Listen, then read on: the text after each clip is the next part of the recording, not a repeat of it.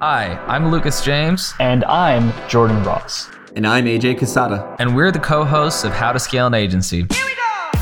After scaling our own agencies to over one hundred eighty-five thousand dollars per month in sales and working with agencies doing hundreds of millions of dollars in revenue like Hawk Media and Neil Patel, we've made this show to interview the top digital marketing agency owners and highlight the fastest ways to scale your agency.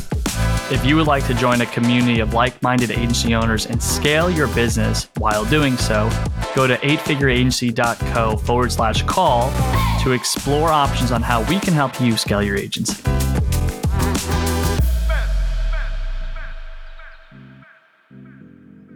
What is good, agency owners? In this episode, I am playing to you an interview of me. I went on, I believe it's called the Agency Exits podcast with my friend Raj from Hampton, the entrepreneur community. And there was a pretty extensive interview talking about all things on what you need to do to get ready to exit and sell your business. So if that's something you want to do, you're going to want to listen to this interview. Cheers and enjoy. Welcome to Agency Exits. I'm Raj Jha, and we talk about everything having to do with growing, scaling, and exiting your agency. I'm joined here with Jordan Ross of Eight Figure Agency. Jordan, thanks for coming on. Raj, it's great to see you again and excited to be here. Yeah, great. So Jordan, why don't you give a little bit of a background? Because you you come to this from a, a slightly different angle. We're going to talk about how you work with agencies to overcome some of the hurdles that they have in their scaling and their growth, some of the bottlenecks. But it might be helpful to know some context about your uh, journey, because I think it, it it's kind of a an interesting and different one for some agency owners, and you've kind of lived through some of the pain points that you know they have. So it'd be great to hear about that. Yeah, so first and foremost, thanks for having me on, and I'm excited to be here. So for everyone that does not know me, Jordan Ross, my background before starting this business was with Amazon Fulfillment. Now, I came right out of college, went to Amazon Fulfillment in like in the warehouse, managing a team, and I went there with the only intention to become an entrepreneur.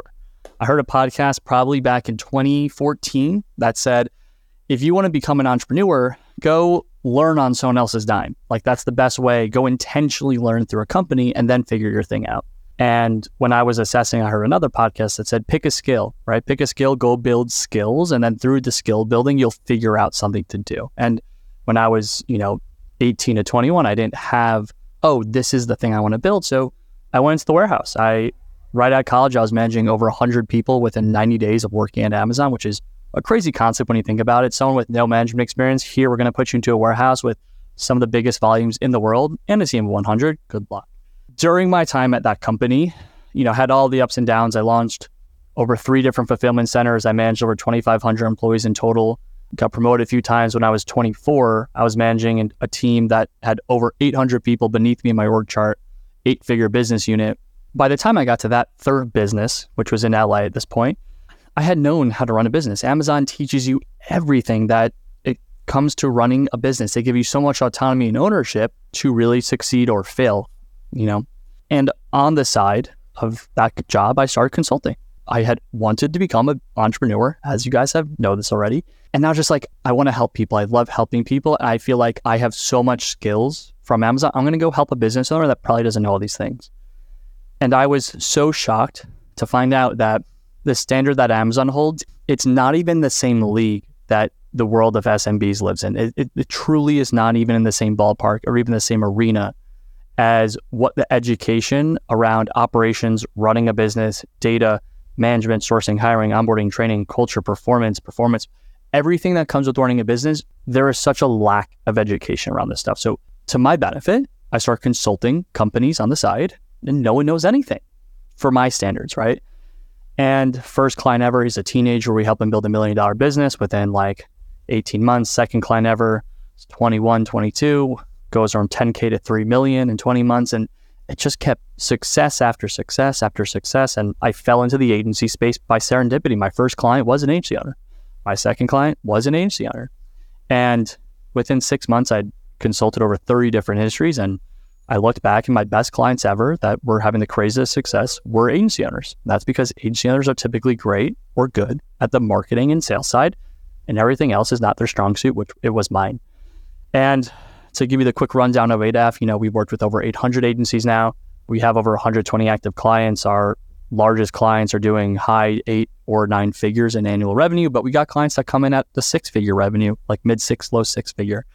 And what I've learned is that operations are the same at six figures that they are at nine figures. It's just at different scales, but the fundamentals are the same, which is why our systems work at all different shapes and sizes. So that's the quick high level. We bring operations management and strategy consulting to our clients, helping them build the right systems and infrastructure and processes to grow beyond their current level. Because in business, there's four constraints that any business faces. Leads, that's getting people either to like get into your door. Sales, converting those leads into actual business. Capacity and operations, being able to fulfill.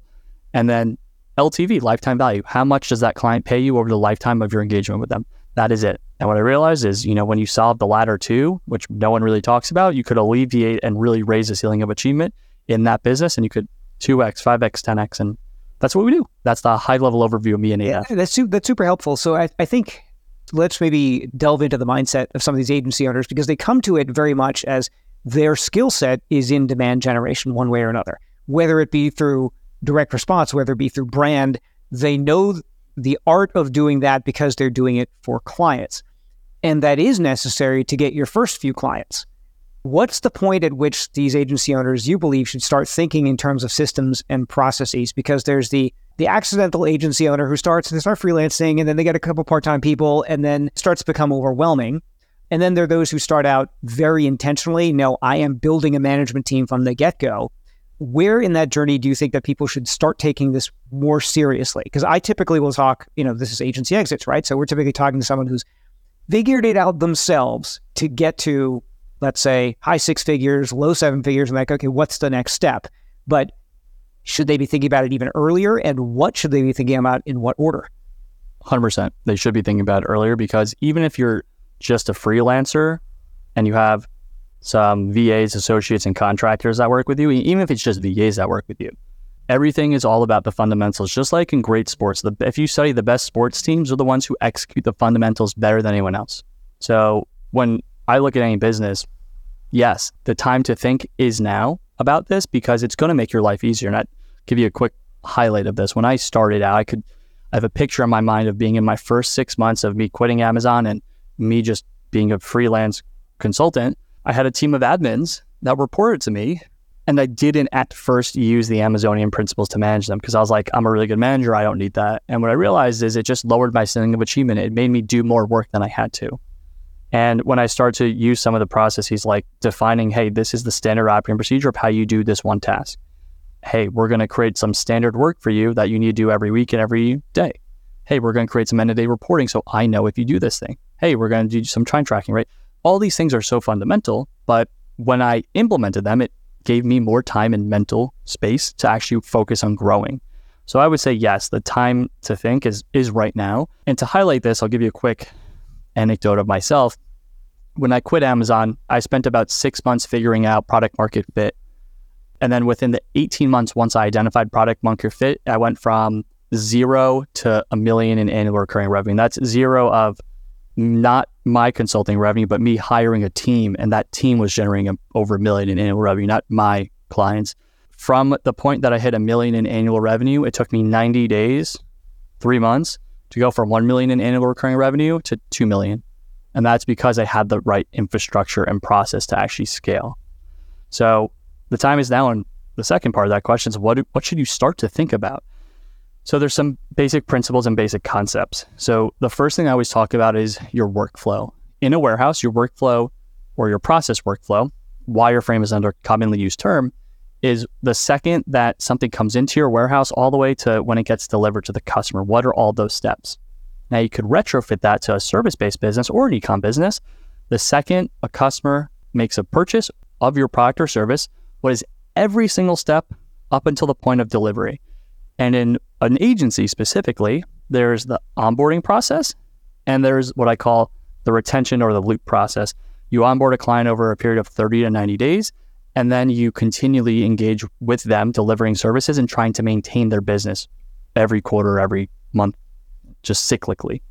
If you map out every single step between the onboarding and the, the loop process, if you map out who the owner is, don't map out who the employee is, map out the owner of the role. So is it a customer success associate, the account manager, the project manager, the strategist, the media buyer, the copywriter, the graphic designer?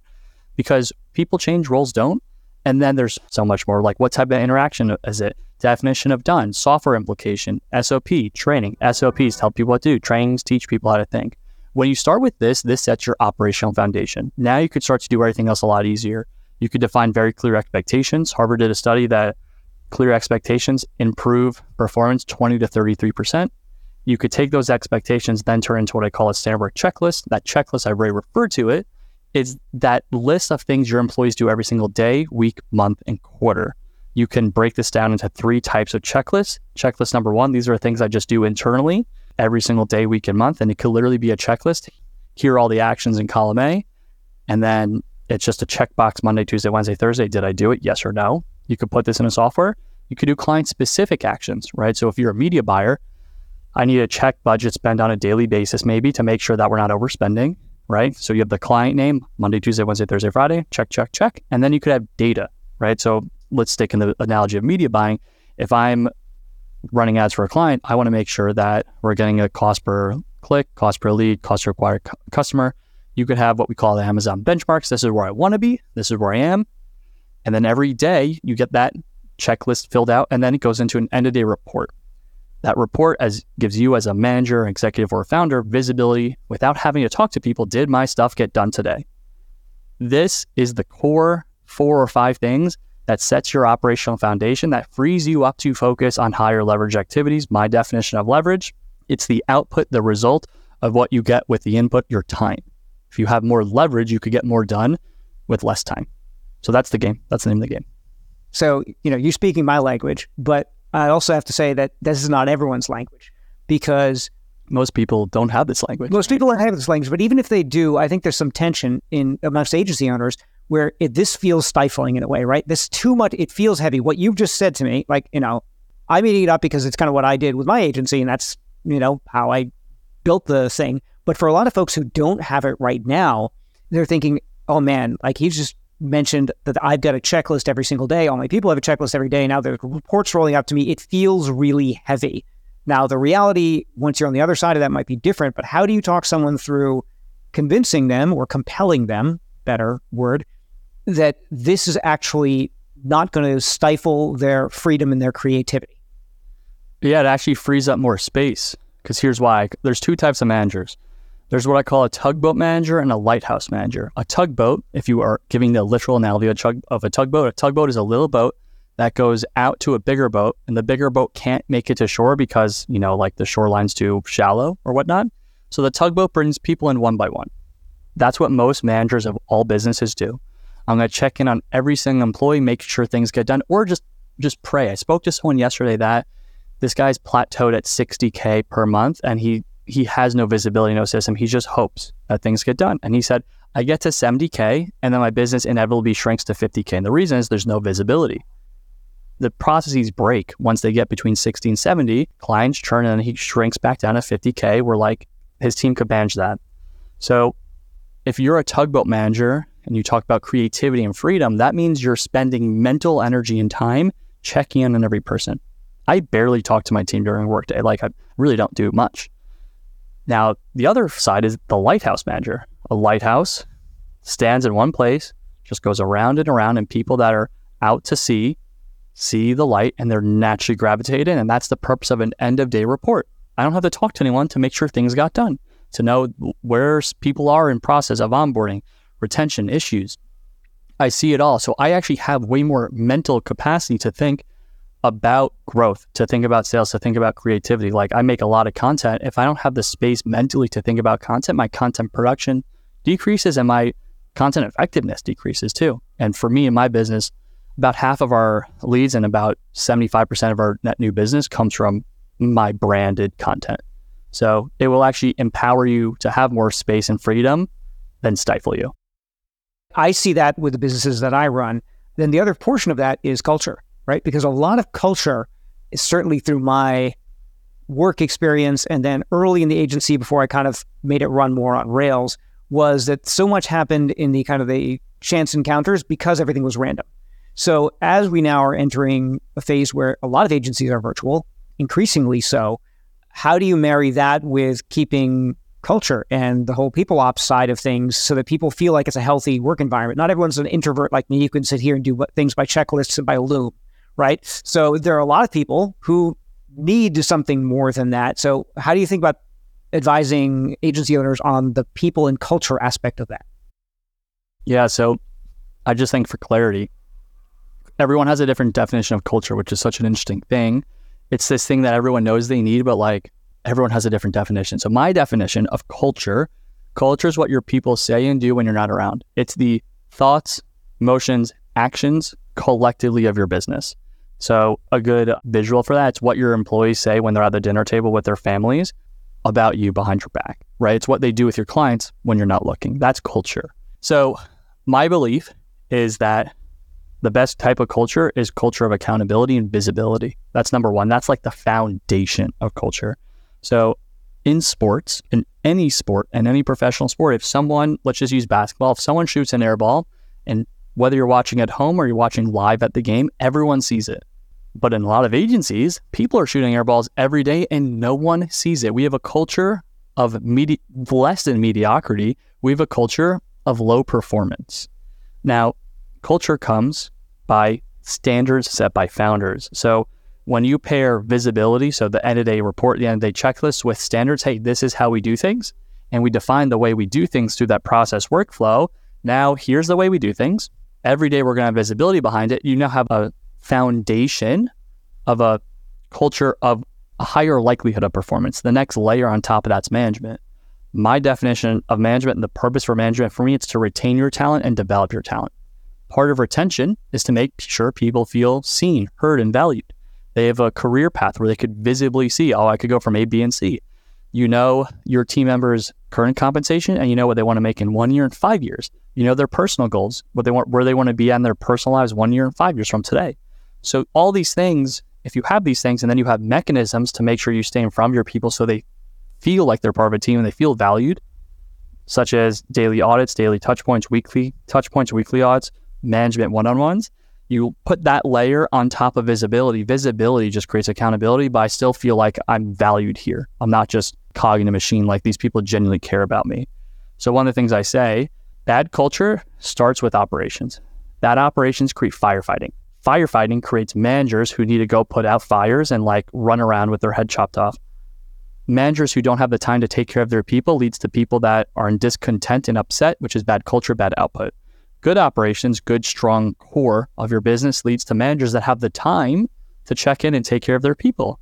When they have the time to check in and take care of their people, their people feel happy, they perform at a higher level, that leads to good output, that is good culture. So that's how I think about culture, and that's how we educate and talk about it too. It's interesting that one of the things I've observed is that when you use transparency as a tool and you use accountability as a tool, the culture can start to fix itself, because you will naturally probably shed some people if they are not of the right culture, if they are hiding things, if they are free riding, and all of a sudden they'll start resisting when you're putting in place these visibility metrics about how, what is the performance? Are things getting done?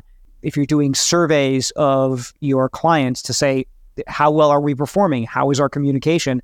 The kinds of people who would hide from that kind of thing, they know they're going to get exposed and they churn out. And you actually end up with a stronger organization, because I'm not always a fan of using the A player, you know, notion of everything, but the A players, the ones who want to do a great job and want to be with others who are doing a great job, are more likely to stay and redouble their efforts. one hundred percent. So I played competitive basketball in A A U and whatnot growing up. And I just think about, for me, I'm a competitor. I love to play the, any game, right? And I just want to play with the best people. That's why I went to Amazon. I didn't go to, I'm not going to throw shade of any other business, but like I didn't go to Target because Target wasn't the best in the world at this thing. Now they're one of the best in the world, but I wanted to go to Amazon. They are the best. That's who I am. So I like to say great, great talent wants to work for great companies. You have to do these things if you want to hire, if you want to get the freedom, the space, the time to work on the higher leverage activities or the things you love. You still need a great company, because you're either going to attract the right talent, or when you happen to source the right talent, you'll keep them. But if you don't have these things, they will leave, because good talent knows their worth and they're going to go work for a place that doesn't drive them crazy. So it, yeah, all this stuff, like I said, fundamentals, it just goes back to basics. It's not easy stuff. When you compound it, it's a lot of stuff, but when you have right systems and processes and checks and balances, it makes things easier and mitigates issues, because there will always be issues. At Amazon, I was firefighting a lot because at high volume, things break, and that's okay, but there's processes to fix things that break.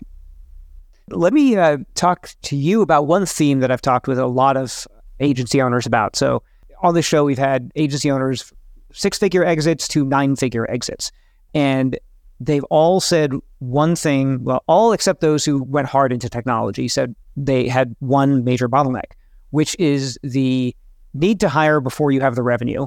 And then you've, there's always, you're always running too lean or too fat.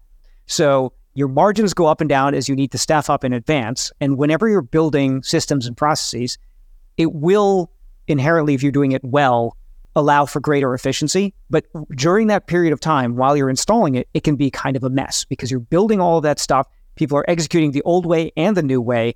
How do people, in your mind, get through that feast or famine stair step of growth? Yeah. And I'll tell you just that the vulner- vulnerability, I, I've overhired too. I know, I know all the appropriate procedures, but I've also, you know, been susceptible to being human and having a little hubris. Oh, this is our growth trajectory. I'm going to hire in advance because this is where we're growing towards.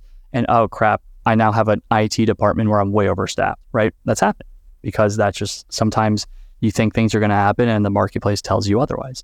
Now, when it comes to your fulfillment, one of the best ways to avoid that feast or famine, like hurting your margins by making a full-time hire before you're ready, is through a contracted part-time model. This is something I'm very passionate about for our clients. Now, in my business, with all my consultants, at all times, I have a job post up on LinkedIn, literally all the time. Now, in this role, I'm, I'm sourcing my primary role, which is consulting, a consultant. But for you and your business, that might be, you need a copywriter, you need graphic designers, you need media buyers, you need web developers, like you need C R O analysts, like there could be a hundred different roles. My number one premise is source before there's need, put people through your process, put them through a good process where you verify they can actually do the job. So put them through some form of technical assessments. By the time they get to interviews, if you put them through one or two technical assessments, and you might have to be paying people to actually do these technical assessments because they might take one, two, or three hours. By the time they get to the interview, they're qualified on a technical level. They can do this job. Now it's cultural fit. Now, let's just say you're at a place where growth is coming, but I don't need this full-time hire. I don't want to hire too soon because that's going to really hurt my margins. And if we lose a client, now I'm in a stressful position. Don't do that. What we say is ask your prospects, the prospective talent, to work for you part-time, like on a micro level. Hey, what I understand is that you're currently in a full-time job and you're not happy there. But one of the things that we want to make sure is that you don't make that mistake again, and neither do we. Would you be open to working with us on one, two, or three accounts to make sure that you're a fit for us and we're a fit for you? ninety-five to ninety-nine percent of people are very open to this concept because, number one, the scariest thing as an individual is for people that have been to multiple companies, they get burned a bunch of times. So there becomes this anxiety that builds up as an employee. I'm going to make the leap into this agency. I think it's going to be good, but I've worked for two agencies and oh boy, those have been stressful. So it mitigates that fear for them and that risk. So if shit hits the fan, they're not going through the cycle again. And then for you, if let's just say the average account pays you twenty-five hundred to five K a month, if you could get them to work on two or three accounts, by the time you're ready to hire them full-time, you bring on that fourth or fifth or sixth account, now they're already trained. You know for a fact they're a fit. And by the time you hire them full-time, you're hiring them because you have that next client that is basically, you're not running a loss anymore. You're running almost a net positive. So it actually helps balance out that feast or famine cycle that, you know, our margins are great, then they're bad, then they're great. It, it helps balance it out a little bit to make the bell curve a, in, within a smaller delta. One of the hardest things as an agency owner is building a team that can actually execute without needing you, can deliver results that you could trust to learn things fast and deliver every single time. The reality though, most of us can't afford top tier talent, and even those of us who can afford top tier talent doesn't know how to get the best talent to work for us. That's why I built the eight figure funnel. I've been able to hire over six eight-figure C O Os and convince them to come work for me to help my clients grow. Guys that have already been there and done that, that have run twenty, thirty, fifty, eighty million dollars a year companies working for someone who's not even thirty years old. I've put this all into a simple ebook so you can do exactly the same thing. If you want access to this ebook, go to eightfigureagency.co forward slash value and grab one of my best pieces of free content that I've ever released today. Hey there, this is Jordan Ross, your host of How to Scale an Agency, and thank you so much for listening. If this podcast has given you any value, if you listen to it weekly or you're just tuning in on a blue moon, please like and subscribe and give us a good review. Reviews are the easiest way that we can help other agency owners expand their information, their knowledge, and grow their companies, which is why we do this. We do this to help each and every one of you make business growth simpler. So, like I've said, if you've received value, we do not promote our podcasts any other way except through word of mouth. We don't have sponsors because we want to keep this as high level for you as possible. If you could return just a little bit of a thank you back to us, we would so greatly appreciate it. Now, let's get back to the show. That makes a lot of sense.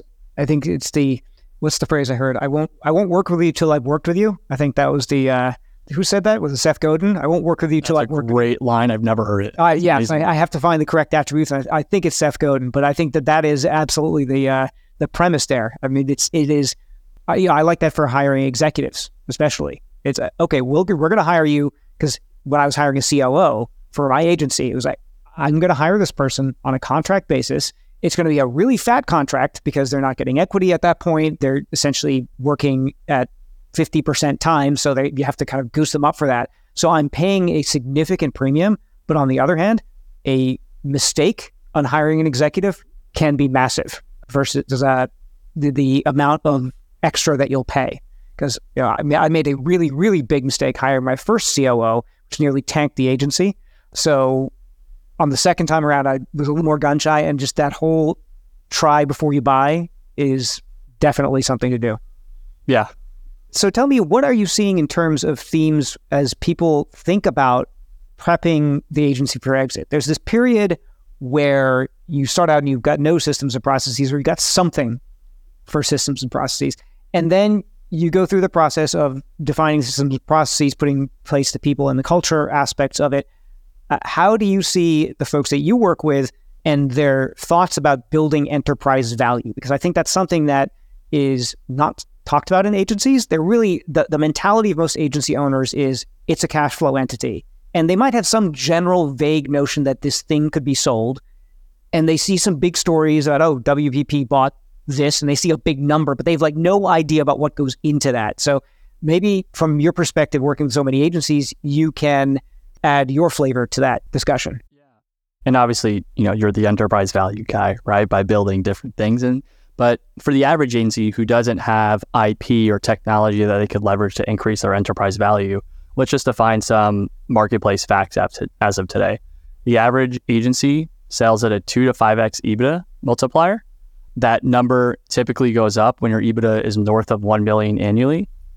There's a lot of factors in there. And I'll tell you, like, what are some themes and trends? These are not for my clients. Most people are lack the education around what their business is worth because it's their baby, right? So most agency owners I find actually overvalue their business because of the emotional, you know, the emotional investment, but buyers don't care. So if you want to have a five X multiplier, and let's just say five X, if you're doing a million annually, that means you're going to get a cash out exit of five million. Most people want that cash up front, which most buyers don't want to give up front. So if you want to stack as many chips in your favor, the things you have to think about is this business needs to be turnkey. So turnkey comes from the real estate market. And in a turnkey property, you acquire the property, you list it on Zillow or Airbnb or wherever you list it. And now people are renting it and it makes you money tomorrow. That's what you need your business to be. So if you want the highest valuation, you have a very diversified source of leads. So you're getting leads from ads, from cold call, from cold outbound. If it's from content, it's not content relying on the founder. It's content relying maybe on a C E O or a C O O or an employee that's, or a series of employees, a sales team that's self-managed by, there is a defined sales manager, an operations team. You have a process to grow without needing you, and fulfillment and L T V are clearly defined. So having your books in order, understanding your data, right? There's like really thirteen major points that are super important to define, but you need this business to operate value. So my biggest thing, I call it stress testing. Go leave your business for a full month minimum, and your internal team will write down everything that goes wrong, literally everything that goes wrong.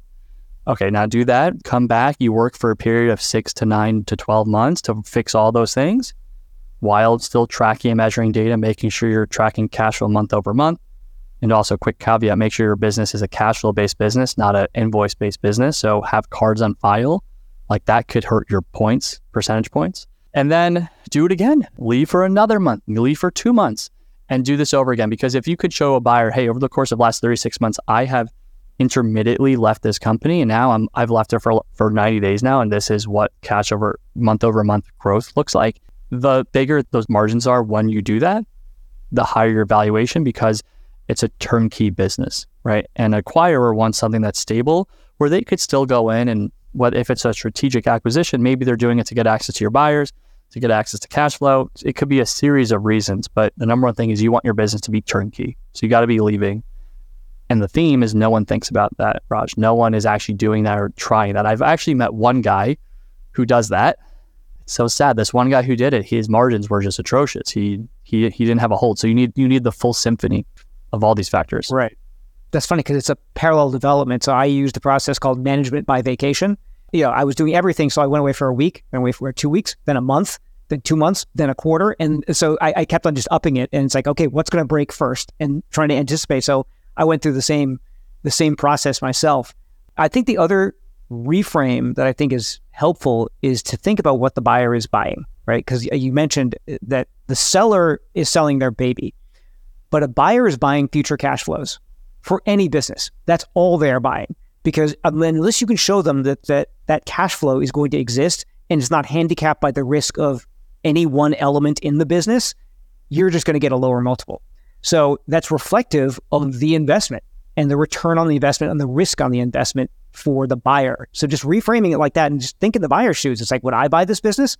And for most agency owners, if I asked, would you buy your business today? Most of them are like, yeah, I'm not so sure.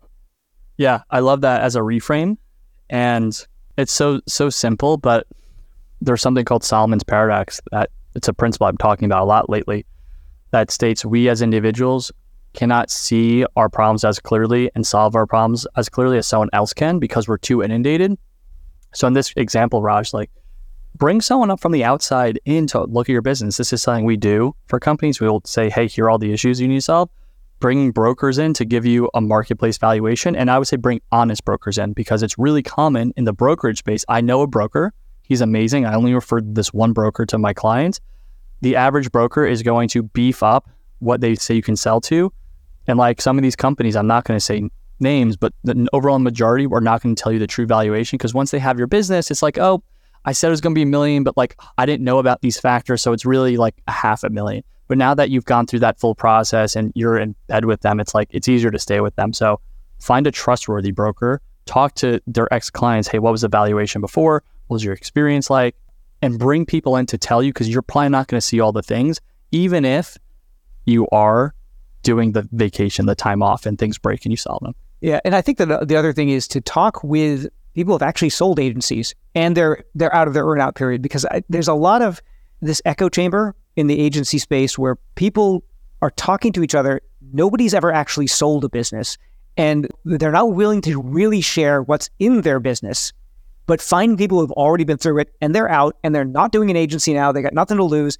It's amazing how much more they're willing to share at that point. So find those people, you know, whether it's like hitting up people who you hear on this podcast or just, you know, you can just search on LinkedIn and find people who've sold agencies, and you'll find that they're willing to share. You're going to learn so much more about what they went through on the painful last year before the sale that you would never have expected. Yeah. And I'll actually, you you saying that actually triggered a, a quick thought for me that's really important if you are considering selling. I know, unfortunately, not people that have worked with A D A F, but I have friends and colleagues and people in my network that have sold, and they lose out on a significant portion of their earnout. Now, this is common. I was talking to a client of mine. He sold, he got eight million dollars in cash up front and has another, he's got big earnout. And he's saying, I'm probably not going to see X percent of that earnout, but he consciously knows it because he sold multiple businesses. So there is an acceptable deviation, right, on an earnout that you might not earn. But there are a lot of people that they sell for a million or for two million. It's not like on the market significant numbers, but that million means the world to them. You don't want to sell to a first-time buyer. That's number one. I would say never, ever sell to a first-time buyer because the likelihood that they are going to screw the pooch with your company is it's very high. It's yeah. about one hundred percent. Right. It's start, a starter business. Eh. I'll give you two quick examples of that. I have a friend. He's a really good friend. He sold his business to a first-time buyer, and they had an earnout that was based on profit. This guy got acquired as and had a two-year earnout period, and the owner decided to change the offer against the seller's advice. It completely ruined profit, and you know, the owner said, hey, I'm not paying you half of a half a million dollars, five hundred K, because you screwed up. This is your fault. And he's like, this wasn't my fault. I told you not to do it. And then we had another, I had another friend who had a million dollar earnout period over two years, who he, I mean, he didn't get like seventy-five percent of that because the person who acquired it had never acquired a business. And this friend who sold his business was a invoice-based business, right? But he had never had I think he had ninety-nine percent collections on time because they had they're an advertising agency. When they would be running ads for clients, if they had a net seven terms, if the invoice was not paid in seven days, they turned off the ads, which meant for their clients, their revenue literally turns off. The acquirer changed that system, turned it to net. It was either net thirty or net sixty, and they weren't strict with it. So now they were taking out loans and they were running losses. And the thing is, this is do not sell to someone who has never acquired a business. Sell to someone with an exceptional track record who has a portfolio that every company they buy, they grow it. That's who you want to sell to because that's going to actually have a higher likelihood that you get your earn out. Less so for the agency world, but you know, I, I spent twenty something years here in Silicon Valley and seeing all of the M and A that, that I did and the others did here, the operating assumption I used to tell founders all the time is assume you will get none of the earn out. Would you be happy if you got zero earn out? Because that could happen. And the headline number that you're saying, oh, it's a ten million dollars deal, fifteen million dollars deal, that sounds great and all, but when really all that happens is you're getting five and the rest is the, on the back end. And of that five, half of it goes away for taxes. Then you're like, okay, wait a minute. Looks like I'm on the merry-go-round one more time. So if you're not happy with that number, consider whether or not it makes sense. Yeah, and people are facetious. Like if you have an earn-out that's based on profit, which happens, you know, owners will intentionally drain that profit. They'll go invest in, like there's so many things that if you don't know what you're doing, you could really get taken advantage of. So fortunately, Raj, who's been in the legal space, could help you out, right? Could point you to the right people. Yeah, it's one of those things. And also, I suppose it's, you know, I'm a former attorney, not, not you know, hung up those spurs, but some folks don't get advice on it. And there's a lot of subtlety in these earnouts and how they're phrased. So you might think because on the term sheet, it said this in plain English, but the actual details can be very, very different. What's a material adverse change? What like what are the things that will actually trigger or not trigger? Because when it comes down to it, the incentive for them not to pay it could be a seven-figure incentive or even a high six-figure incentive.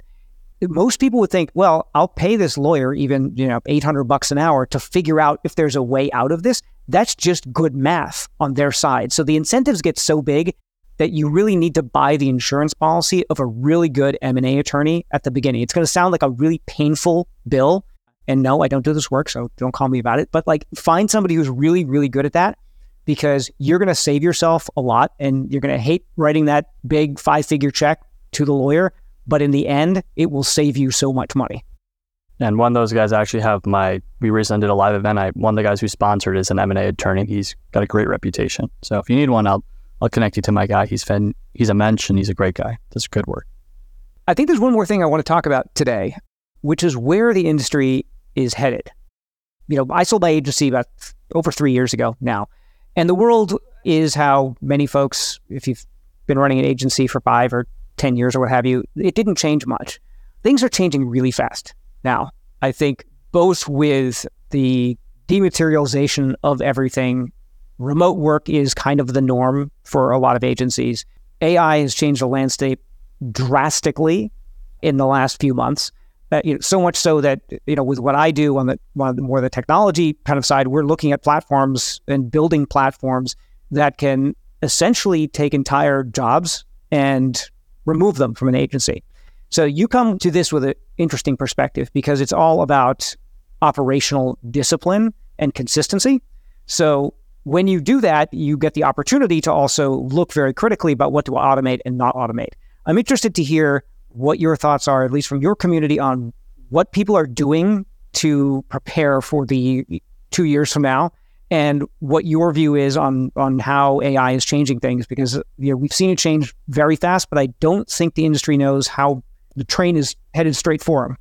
Yeah, it's so interesting because the average owner, majority of people don't have the actual time to even pay attention to where the market's going, right? And that's actually a scary... When I hear that, if that's you, that should be a scary thing, because A I is going to change every single thing in the agency world around marketing or development or fulfillment. Everything will be changed, everything. So some simple tips, like for me in my business, one of the things we're we're doing is we're just going to have an, an A I expert, but we're building a team of people for our clients and for ourselves that are going to be able to come in and say, hey, if you want to bring in this person for like a half hour or one hour, just to look at your segment of the market and do research for you and present that to you and say, here's what you can do in your business in the next six, twelve, twenty-four months. I would say you probably want to have something in your in your budget, and I call it the R and D budget, research and development. If you do not have the physical time to get educated, pay someone to educate you and pay someone to look at your business and look at the marketplace and tell you what's happening. Because I find the trend, Raj, is that most people just don't have that time. So pay someone who is is exclusively in the A I field, because it's crazy. Machine learning and software, the development of software, it's there's going to be a significant increase in net profit for the owners and a significant amount of jobs that are eradicated and that talent's moving elsewhere. But my biggest encouragement based on what I see trend, most people are just not free enough to explore that. So set aside budget on an annual basis, or even like a semi-annual basis, to have someone just come in and poke around and say, hey, here are three things that we could build out for you that's going to save you more time. Or in these roles, these are things that could be repeated through A I or software, right? I would really encourage you to do something along those lines, because that could be your saving grace to keep you in business for the long term. Because if you look in the last twenty years in traditional media, so many traditional media businesses were run out of business by the digital marketing agencies because they weren't ready for it. And we, there's another revolution that we're on the cusp of. It's the A I. It's the A I revolution. So, yeah, just learn from the previous owners' mistakes. Are now out of business. And I just love consultants. I'm such a big advocate for hiring consultants. Obviously, we're we I run a consultancy, but I always bring in consultants because I have a very limited perspective, and I like to bring in experts that have very specific perspectives that broaden my perspective overall. Yeah, and I th- I think that it's both a challenge and opportunity, in the sense that if you don't have time for it, it's just going to hit you and you won't even know it. But if you pay attention now, there's also this limited window of opportunity where if you are at the cusp of it, you can increase your margins substantially. So if you're looking at an exit before this becomes more pervasive, you can actually stand out from the market. So that's the opportunity aspect of it. But if you don't pay attention to it, what's going to happen all of a sudden is what a lot of more cutting edge companies are doing. So for instance, for the companies that I own, we're not even hiring a lot of content people at this point. We've just replaced it entirely with a, all the low level content generation is replaced entirely with A I. And then we just have one strategist, super high level person who just finesses it. That is probably tens of thousands of dollars, which would have gone to an external agency, which now I'm keeping internal. Now, that's not yet common, but two years from now, you better believe that's going to be pretty common. Yeah. Yeah. There's a lot of different ways you could use it, a lot of different functionalities, and it's worth the investment to spring someone in to tell you, educate you, right? Excellent. So Jordan, as we kind of close out a little bit, what are some things that uh, that I haven't asked you that you think that someone listening to Agency Exits probably should hear about what they need to be thinking about, and operations-wise or people and culture-wise that you guys specialize in, that uh, is a message that you think they need to hear? Yeah, I would say the core message is when it comes to growing your business, right? Because if you want to eventually sell, we already discussed like the process of removing yourself, but the best way to grow your valuation is to grow your business. And it's to have a monthly process and a quarterly process and an annual process where you do some goal setting and you reverse engineer from where you want to sell to identify some strategies that might lie outside of the direct marching path. But then from the other side, that there's four segments in your business that have constraints. I said it, but I'm going to say it again. Lead gen, sales, capacity, L T V. If you have a simple process that on a monthly, quarterly, and annual basis, you can continually identify what your biggest constraints are. And just to do a quick sidebar, in fulfillment operations, right? In a warehouse and manufacturing, your big your bottleneck is the slowest point of your operation. An operation or a manufacturing process or a factory process can only go as fast as your slowest point. In business, it's the same exact concept, but because it's not It's not an assembly line where you could easily see this is where our slowest point is, it's a little bit harder to identify where your constraint is. If you have a process to exclusively just identify what the constraint is, whether it's in leads, sales, capacity, or L T V, and you have a process where every month you create a top one, two, or three things that you're going to resolve and then remeasure every single month, you will be fine. And you do that in conjunction with still hiring someone or taking the time to know where the market's going so you're not blown out of the water when A I comes. If you do those two things, you'll always stay in business, right? It, and that's the process of, con- you raise a theory of constraints, but in lean operations, it's called continuous improvement, right? Having the the growth mindset that things will, you need to always be working on making things better. And, that, and that's the game. As long as you have that philosophy at your heart and it's the core of your business, I think you'll be fine. Awesome. Perfect. Where can people go to find more about uh, you and about A D A F? Yes, yeah, so we got a few places. So I also have a fun podcast. Go to How to Scale an Agency. That's where I'm at. And if you heard this and you're like, shit, we need help with our operations, eightfigureagency.co forward slash call. And if you're someone on social, Twitter and YouTube are, are my favorite places that I hang out on. Jordan underscore Ross underscore A D A F is my Twitter. That's my best platform. I'm posting seven times a day there, like throughout... like every three to two, three out, three, two to four hours. And YouTube's Jordan Ross eight F. So Raj, thank you for so much for having me on, and just grateful I got to be here. Awesome. Great having you, Jordan. Talk soon.